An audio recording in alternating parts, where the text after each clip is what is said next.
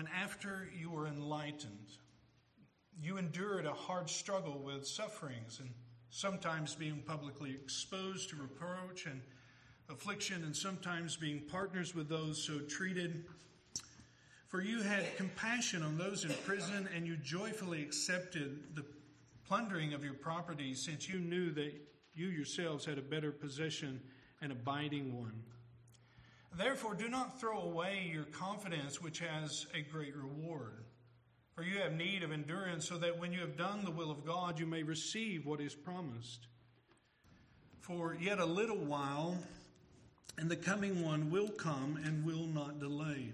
But my righteous one shall live by faith, and if he shrinks back, my soul has no pleasure in him. But we are not of those who shrink back and are destroyed, but of those who have faith and persevere their souls. Uh, pray with me. Father, we thank you for this morning. I thank you for the time of worship and song.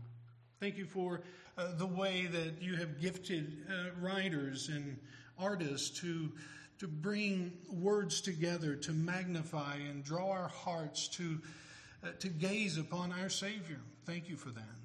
And Lord, we pray even now this morning as we continue to worship you with our minds and our hearts and our submission, we pray that you would speak to us through your word and through your spirit.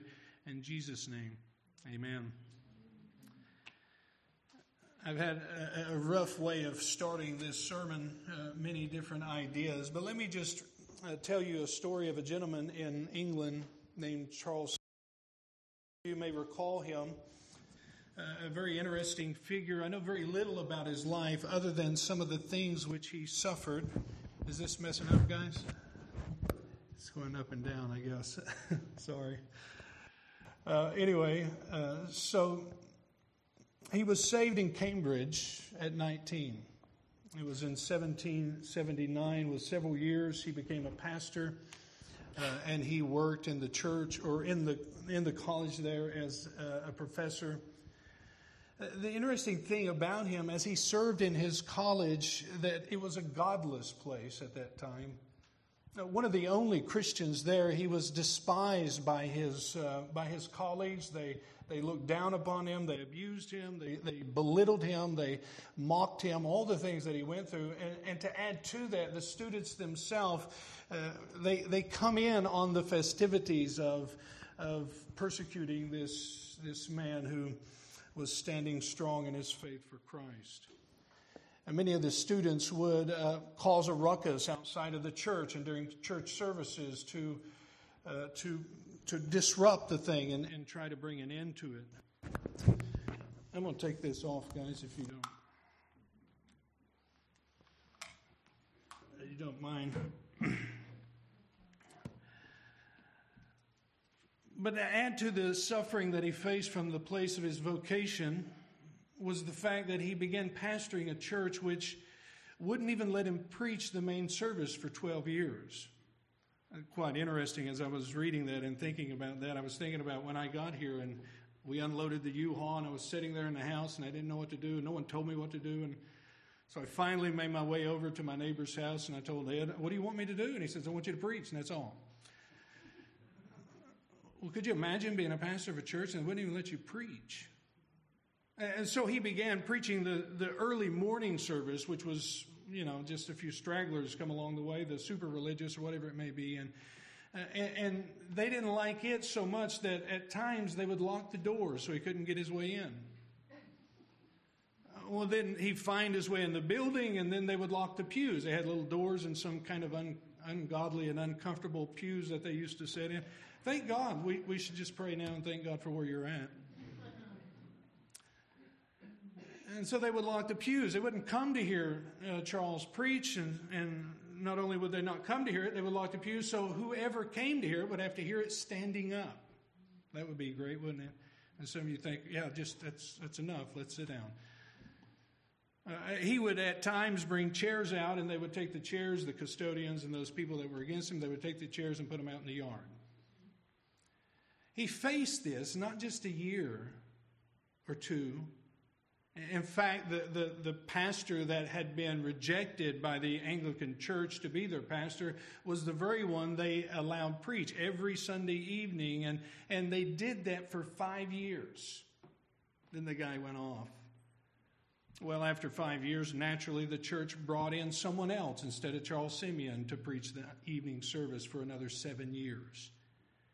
Twelve years the man went through this 12 years, he remained. And in fact, he stayed at that church for some 50 years, pastoring and ministering to that congregation that despised him. Well, he reminds us of what we already know. At times, we picture the, the offer of salvation, the, the preaching of the gospel as kind of a, a calmer journey, a, a smooth sailing ride to glory. In fact, some, depending on what TV station you turn on, well, exactly that's the gospel that they preach. Not just uh, smooth sailing, but one that is filled with all sorts of good things like prosperity and health and, and all the other things that they offer you. And it is true that God gives his people rest in times of enjoyment, in times in which we, we really grow and, and thrive and, and relax and enjoy the things that He gives us. But it's also true that God gives us other times as well. The church at, Hebrews reminds us of a church that we find in Thessalonians. They were birthed into affliction and out of affliction, birthed out of and into affliction. It is our reminder that as we await the second coming of our Lord Jesus Christ, there will be in this life trials and tribulations, and there will always be a need to be encouraged because we always will carry burdens and things that are too great for us to bear alone. And some of you know that uh, right now in your own life. And so he gives this church a word of encouragement, I, just a word which uh, really brings me to admiration of Charles Simeon when asked uh, later on in his life how he withstood all the things that he faced. which There's so much more I will not get into, but but he made this statement, and he says, "My dear brothers, we must not mind a little suffering." That's kind of the word I think of the writer of Hebrews here. How do we live this life and, and endure all the things that we endure in a way in which we uh, we only mind a little bit of suffering, how we get through it in the way in which we can honor God. Well, he tells us here in the passage in front of us in Hebrews chapter number 10, he, he lets us know first how we can get through this, but secondly, why. But I want to turn those around. I want to talk about why we need to endure suffering. You find that in verse 36 and 37. Then I want to look at how we can endure hardships and tribulations. First of all, why? Why should we endure these things? Look at verse 36. He says, For you have need of endurance. Now, that's the exhortation to them. He's saying, This is what you need. This is what you need to exercise or display in your life. This is what you need to, to carry out. You have need of endurance so that when you have done the will of God, you may receive what is promised. For yet a little while the coming one will come and will not delay. I would say, first of all, the reason we need to endure a little suffering, if we were going to answer this out and, and kind of write a list for us, at the top of that would be the very fact that Jesus is coming back. Jesus will return.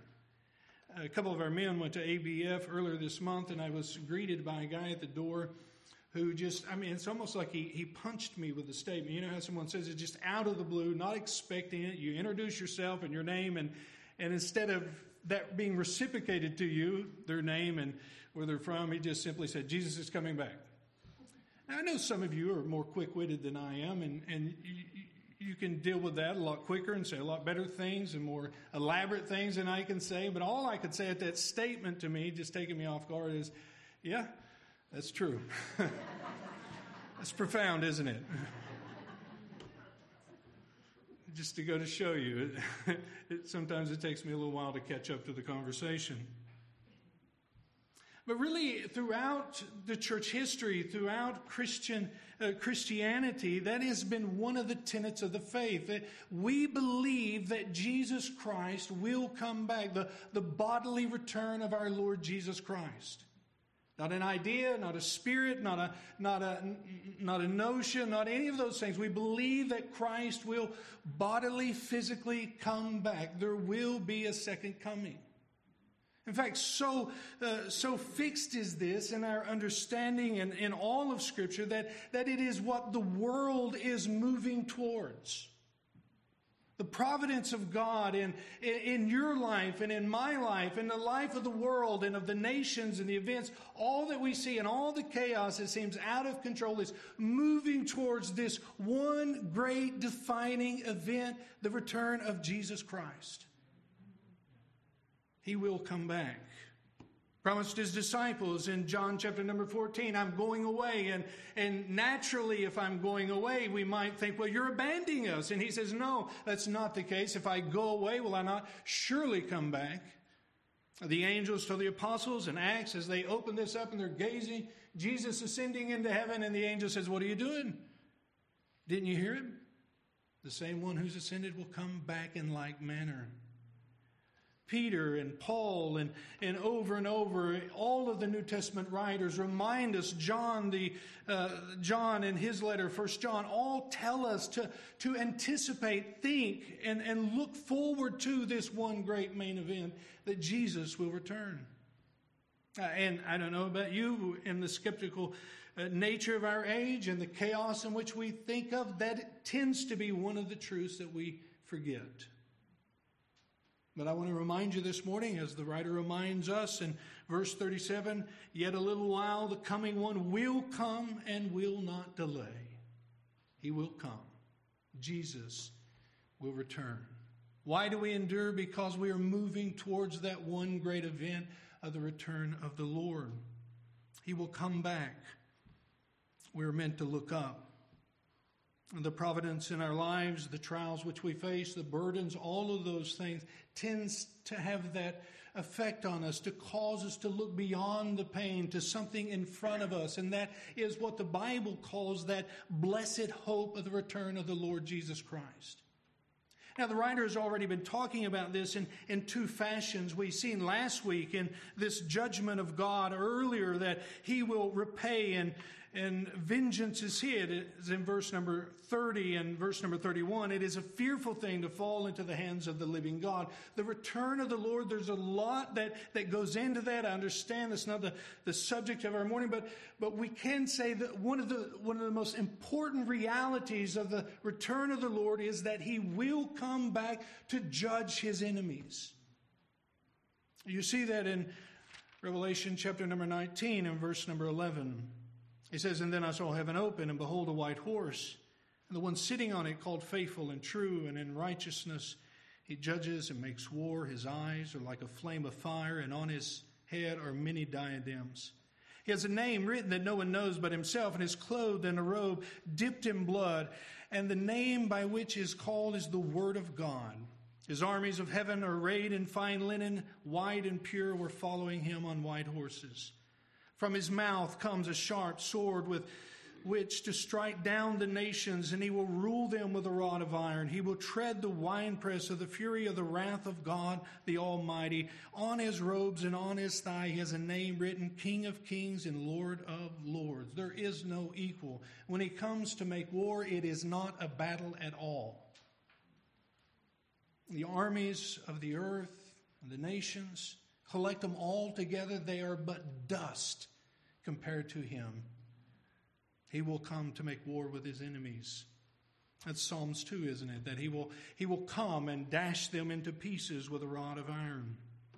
We, we see that even mentioned in our text, not only in verse number 30 and 31, he speaks about it earlier in the chapter as, he as he tells us that verse number 13 of chapter 10, waiting from that time, speaking of Christ being uh, seated at the right hand of the Father, waiting until that time his enemies should be made his footstool for his feet. There's a whole warning that we looked at last week that Christ will come back and judge his enemies, his adversaries. He will judge the apostate and the unbelieving. He will judge those who, who walk in uh, unrighteousness and who walk in violence. As uh, the Bible tells us in Psalms 11 that he is angry with the wicked and he that loves violence. His soul hates them, the Bible says.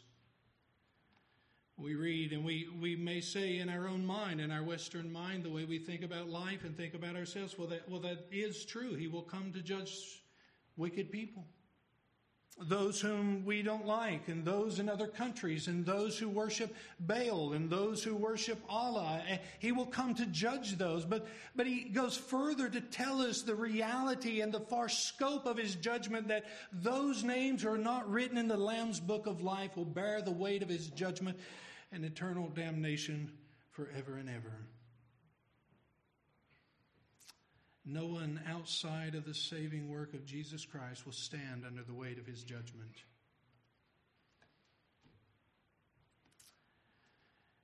It's a reminder that those, even those who stand confident, and he'll speak of confidence in a minute, those who stand confident in their, in their own religion, in their own good works, in their own and their own way of getting there will have no place to stand on that day in his return. He will come and make all wrongs right. No wonder the writer says it is a fearful thing to fall into the hands of a living God. That, that Christ will return. We persevere because he will come back and he will set all wrongs right. But there's more that's going to take place at the return of Christ that he points us to. We see that even in verse number 35. He says, um, Therefore, do not throw away your confidence, which has great reward. For you have need of endurance, so that when you have done the will of God, you may receive what is promised. There is this, this joy, this anticipation which we have at the second coming of Christ. The, the event, I know there's differences in way of interpreting that, but he's saying that he will come back, and it is a time of great joy. How can it be both? It's interesting, isn't it? Well, he says in verse number 28 of chapter number 9, speaking of the return of Christ.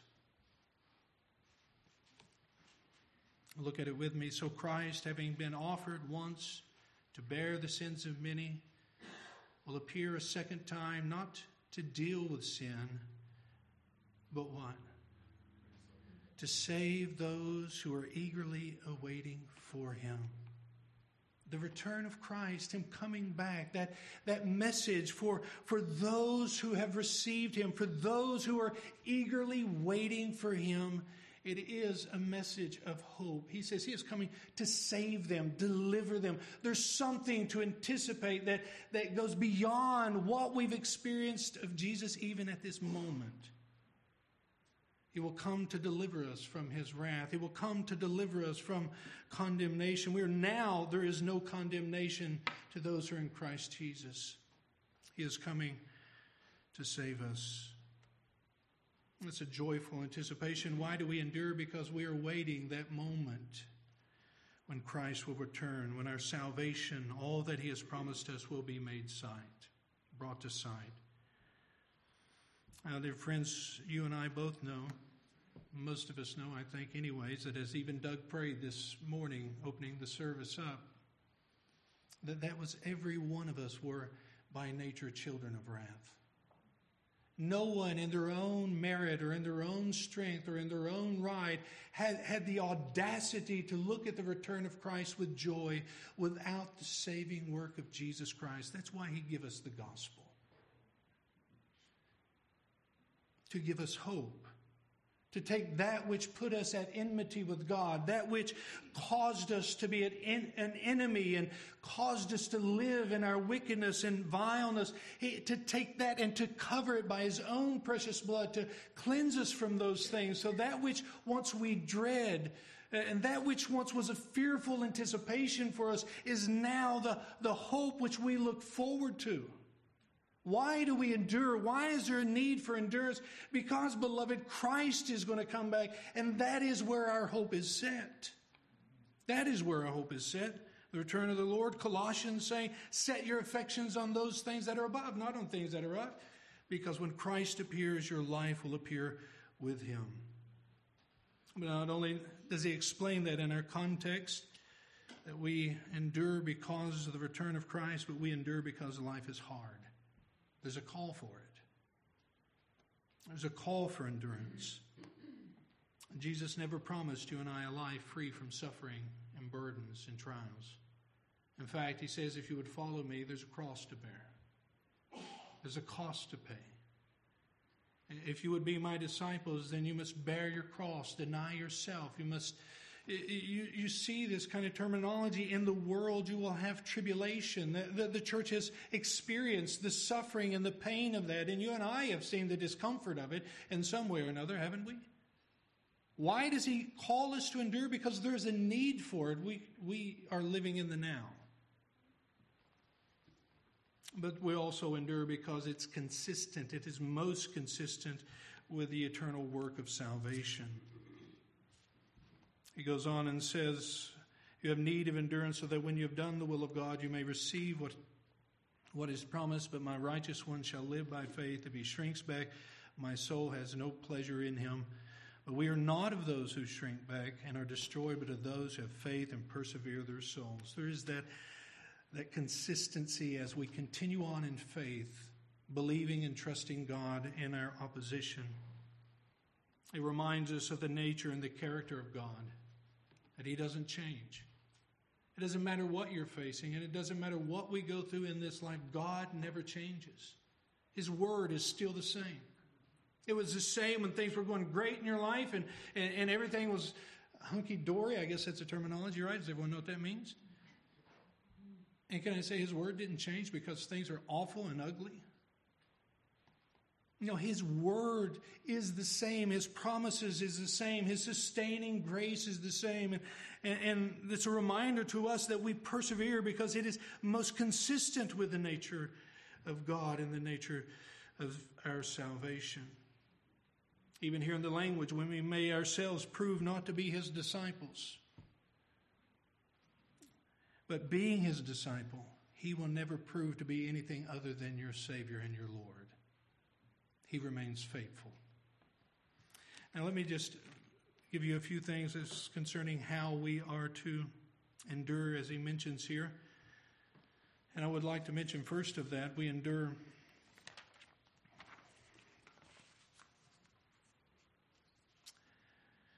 We endure by our drawing near to God, looking back in the first few verses of this, in verse 19 with me, verse 22, we endure by drawing near with a true heart unto God. We, we endure by holding fast our confession, verse 23, and we endure by our continual gathering, meeting together, encouraging, provoking one another, verse 24. And he adds to this two things uh, that I think are helpful. He begins this uh, verse number 32 with remember. Remember. In the Old Testament, there were several uh, markers. And you see at the beginning of verse 32, but recall in the former days. And, and, you see many places in our Bibles where the God gives us things to draw our attention to, to stir our memories, to remind us of His work. And uh, many of the feasts were remembrances of God's saving, redemptive act of the children of Israel coming out of the wilderness and out of Egypt. The Feast of Booths was a time where they were to celebrate God's provision as they lived in tents in the wilderness wandering. The Passover was a reminder of God's miraculous provision of a way of a way through his judgment or during his time of judgment, his deliverance with a strong arm out of Egypt as they considered that Passover lamb. Over and over, the people were to be reminded of God's deliverance. I think it's true even in Joshua as he's leading the children over into Canaan land. He says, Take 12 stones and, and build, a, build a memorial, memorial, whatever that word is, uh, for your children so that they will know what you did. In fact, we as a church have, in, in this year, several different times, have talked about God's faithfulness for 30 years. Remember what God has done. Remember your past. Remember your history. Well, he's saying the same thing to these Christians in verse uh, 32 through 34. I want you to think back I want you to, to be taught by your own past, to be challenged and corrected by what God has done in your life. That's really what he's saying. That, that, that look at the zeal in which you served God and look at the way in which you served one another and, and look at the joy you experienced, which you cannot explain and neither can I. Look at it with me in verse number 32. He says, In this remembrance, look at the cost you paid for your affiliation with Christ. He says, The former days after you were enlightened, it's a work of the Holy Spirit to open the eyes to the gospel. You were blind, as, as the illustration says, and the Spirit comes on at the sharing and the preaching of the gospel and opens our eyes to the truth of Jesus Christ, and they were enlightened. He says, After that, well, it doesn't say in my Bible that it, everything went well. But he says, You endured a hard struggle with sufferings. But to be affiliated with Jesus Christ brought about a, a, a kind of suffering. And the terminology here, this, this enduring and, and this struggling with suffering, is that of, of a wrestling or gymnasium or athletic term. It was, it was a workout. It was hard. It was difficult. It was, it was something that they went through. And he says it was all because you affiliated with Jesus Christ. All because you says, I, I follow him. I'm, I'm baptized into him. I'm a part of him. This is who I'm, I'm with. This is my Savior. This is my Lord. This is the Messiah. And he says, because of all of this, you endured. Isn't that remarkable? The very thing that they needed, he's saying, look back. You remember you did do that. You're living in a time that is difficult and hard and, and all that's going on in, in, in your life. And, and yet, if you just look back and you see God's grace, didn't He sustain you? Didn't you go through something like this before?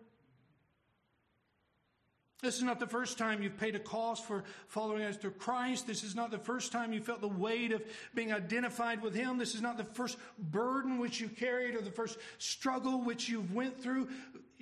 You've been through one before.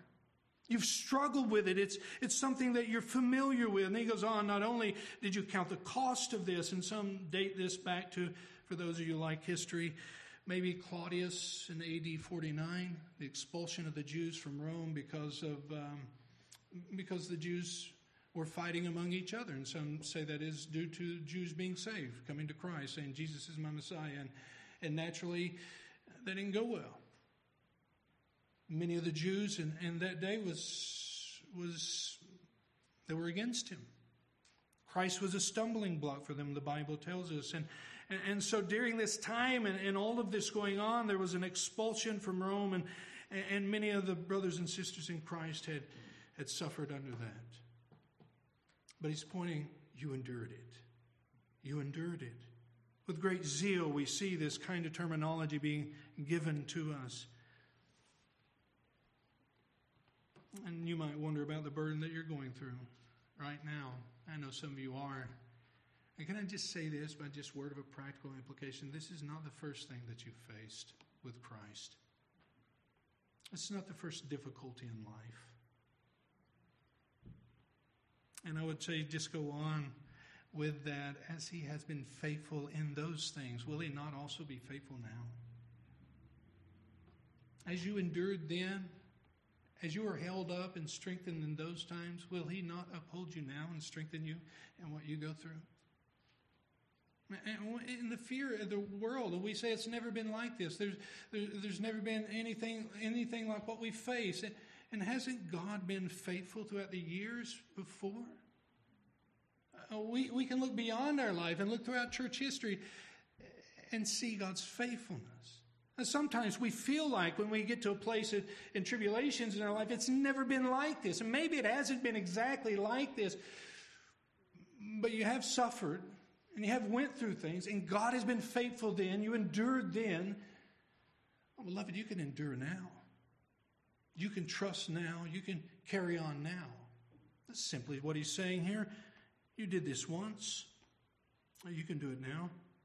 You bore public shame for your faith in verse number 33, sometimes being publicly exposed to reproach and affliction, and sometimes being partners with those who so treated. Uh, the word here is you, you were an open, you were an open spectacle. a theater, if you will. And he says they, they were just watching you as you were going through this. Look at the silly little Christians believing in the Messiah. Look at how they're going. Look at, look at how they respond. Look at how weak they are. They got a suffering Savior. They got one who is beaten and put to death. Who serves a God like that? Hey, honestly, when we talk about words like that, it almost feels like blasphemy. Well, it's because it is. All for the world to see, brought to shame, made a laughing stock, a spectacle for all to, to jeer at. And, and I just want to remind you that Jesus in his nakedness, lent himself to the voices and the tongue of the wicked as they jeered at him and mocked him, and he became the blunt of many, many jokes. Oh, God could save others.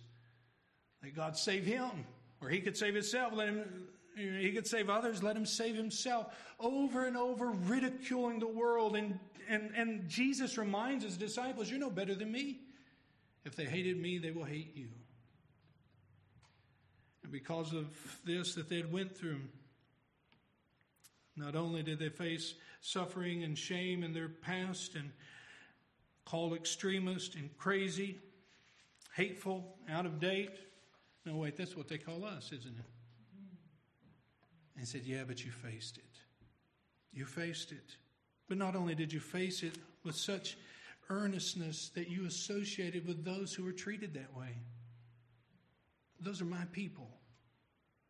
Uh, that, those are my brothers and sisters in Christ. That's what he says at the end of verse number 33. Not only did you face this reproach and affliction, sometimes being partners with those so treated, you, you stood along, you, you understood, you felt the camaraderie of fellowship in the body of Christ. You had that joy of fellowship. Now, I know sometimes when we talk about fellowship, we think about a meal, right? Ben mentions the Tuesday night, I don't know what he calls it, potluck, pot blessing, covered dish, whatever it is. He invites you to it, and you think that's good fellowship. It isn't necessarily the meal that's good, but it's what we share in common in the midst of that. And he's saying there's something deeper than, than chicken and meatloaf. I know for some of us it's hard to believe. But they faced persecution. They faced suffering together.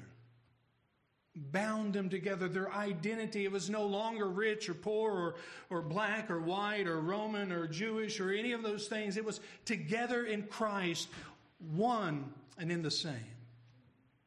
They understood and had felt previously the joy of that fellowship. And he says in verse or in the next verse, and I think it's a remarkable statement, don't you? Not only were they publicly exposed and brought and so mistreated with others, he says you had compassion on those in prison. In other words, you took care of them. You cared for them. But he says, and joyfully accepted the plundering of your property. Who does that? I just go in your house after church and just go drive away your lawnmower. How would you like that? I mean, I'm sure that you would not go, well, praise the Lord or thank God and, and go on.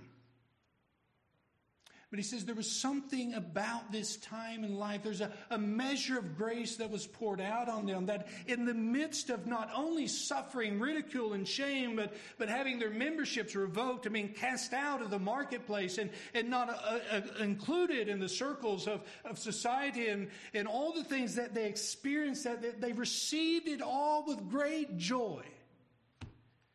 It's remarkable. That's remarkable. It's hard to go a full day with things not going your way with joy sometimes, right? Amen. And yet, they experience the unspeakable riches of the joy which Christ gives us.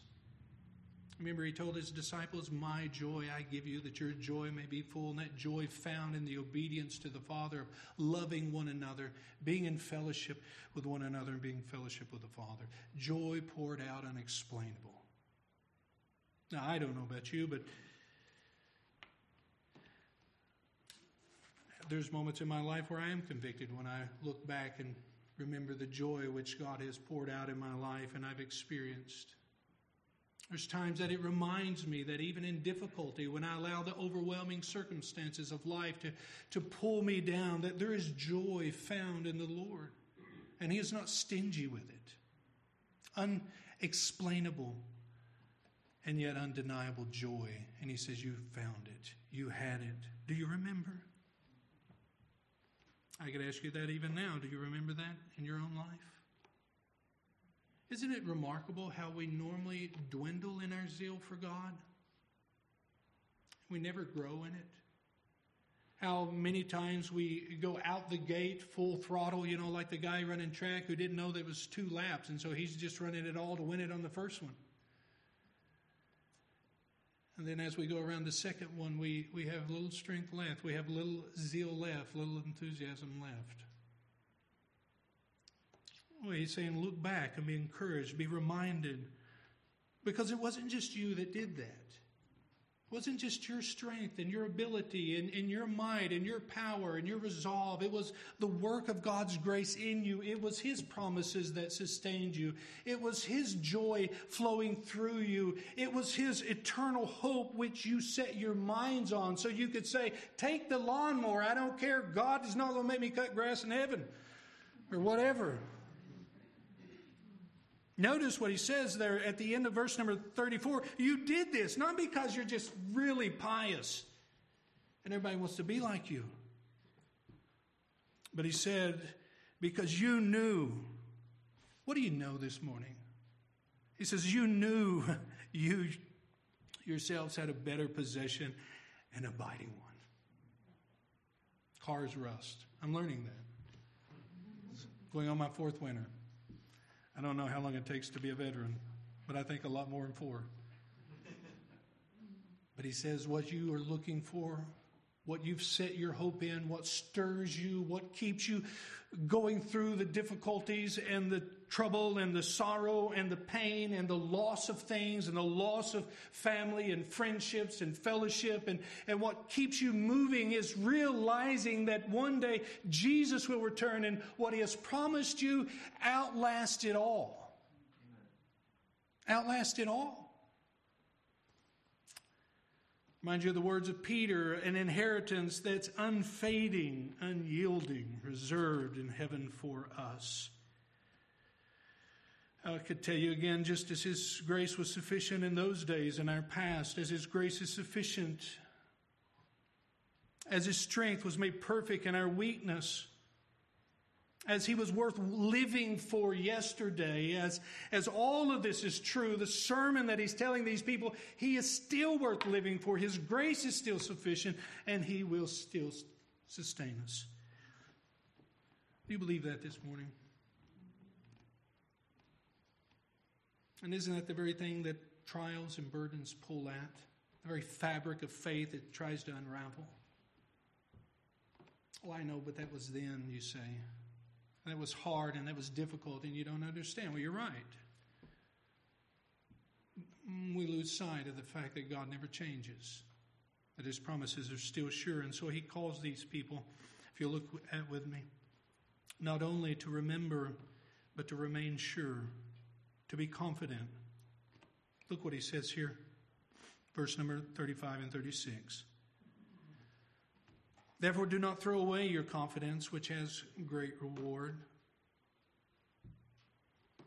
Now, let me just ask you a question. What are you confident about? I guess I should be more general, shouldn't I? More specifically, when we speak about eternity and your destiny, heaven and hell and life and death, those, those deep questions about life, where does your confidence rest? Paul puts it another way, and as he warns us about the, the Christianity, and he, he kind of says this opens up and shows us our confidence, and that is, what are you boasting in? What is the source and the substance of what you brag about and what you're, you're resting in? That's what he's saying when he says, what, what do you boast? At one time, he reminds his readers in Philippians that, that if you want to talk about boasting in the flesh, I've, I've got the market on it. He boasted in his Jew, Jewishness.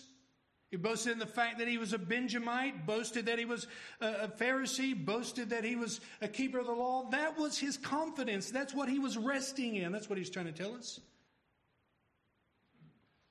That would have been appealing to their readers in Hebrews, who uh, very Jewish people being pulled back to kind of rest and boast in Moses and all these other characters. Godly men but they're not the source of our confidence. And it isn't us either. It isn't that we, we stand and brag about, look, look how good, look how good so and so is. And, and we say stuff like, well, you know, I've done a lot of good in life. Realizing the fact that that rests our confidence in yourself. And let me just ask you if we could be honest, isn't that a miserable place to be? if it was all up to you? If you were the Savior of your own soul, if it took the best you could do all the time, 24 7, you think you could make it? The writer has, for 11, 10 chapters, been pointing us to one source of confidence, and that is in Jesus Christ. And that's what he's saying. Don't throw away your confidence. Don't throw away who Christ is and what he's done for you. Don't throw away your hope and, and, in Him, the assurance that He gives us is only found in Jesus Christ. Now, I want to say this, and I, I know time's going away and you guys are getting hungry, but let me just say this that if you struggle with the assurance of your faith, the only place that you can find assurance is found in Jesus Christ. If you look up any other rock through any other means, it'll come up empty. The Bible does not point us to any other figure, any other source than Jesus and Jesus alone.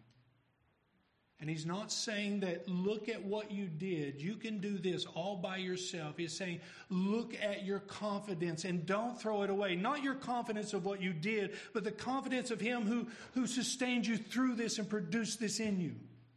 Amen?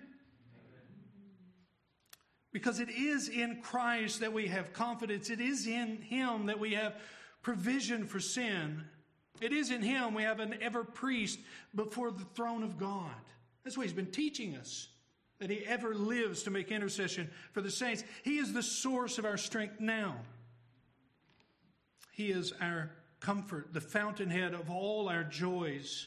He has given us His own joy he is at the very heart of what we hope for, the very one which we anticipate, not an event, not, not something far off that we can put the pieces together. We wait for Him. He is the very object of our worship, the very goal of our sanctification, the very heartbeat of all eternity will revolve around Him. The Bible says there will be no sun because He Himself and His glory will illuminate the whole place. I know some of you have been mesmerized by the moon the past few nights. Oh, imagine what it's going to be like when you look upon Him. He is the giver of life and the sustainer, the object of our worship. He is our comfort in trouble. He is our good shepherd. He is all in all. He's telling this church, don't lose sight of that. And I don't know what you're going through. I know some of you are going through a lot of battles, a lot of tough stuff in your life. And can I say that He is, oh, He's still good. He's still able to secure you and sustain you. He still calls us not to, not to be absent from Him, but come to Him for strength and help in our time of need. I wished I had the giftedness and the talent to raise your affections to love Him more, but all I can do is say, don't throw away your confidence because He is the only one who can sustain your hope. He is the only one that is worth putting your faith and trust fully in. And He is the one who says in Matthew 11, doesn't He? Come to me. All that He is, He offers to those who would come. You say, Well, I'm broken and I'm weak and, and I'm just really messed up. He says, That's all right. Those who are weak and weary come.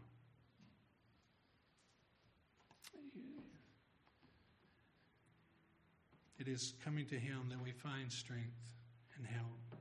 It is coming to Him that we find the resolution to our sin and our problems and not away from Him. You see, He says to this church. Don't throw off your veil, zeal, your confidence in Christ. I remember what God told Abraham in Genesis chapter 15, verse 1. Abraham had just turned down the offer of the king of Sodom and a reward for, for that victory in battle that he did. And God comes to him, he says, Abraham, I am your shield and your exceeding great reward. He is our shield and our exceeding great reward still, beloved. And in our difficulty, he says, don't throw it away, but pick it up. Come to him. Rest in him. Speak to him. Rely on him.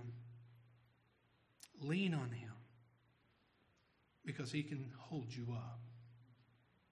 Now, let me just give you one further thing as we close, just in passing.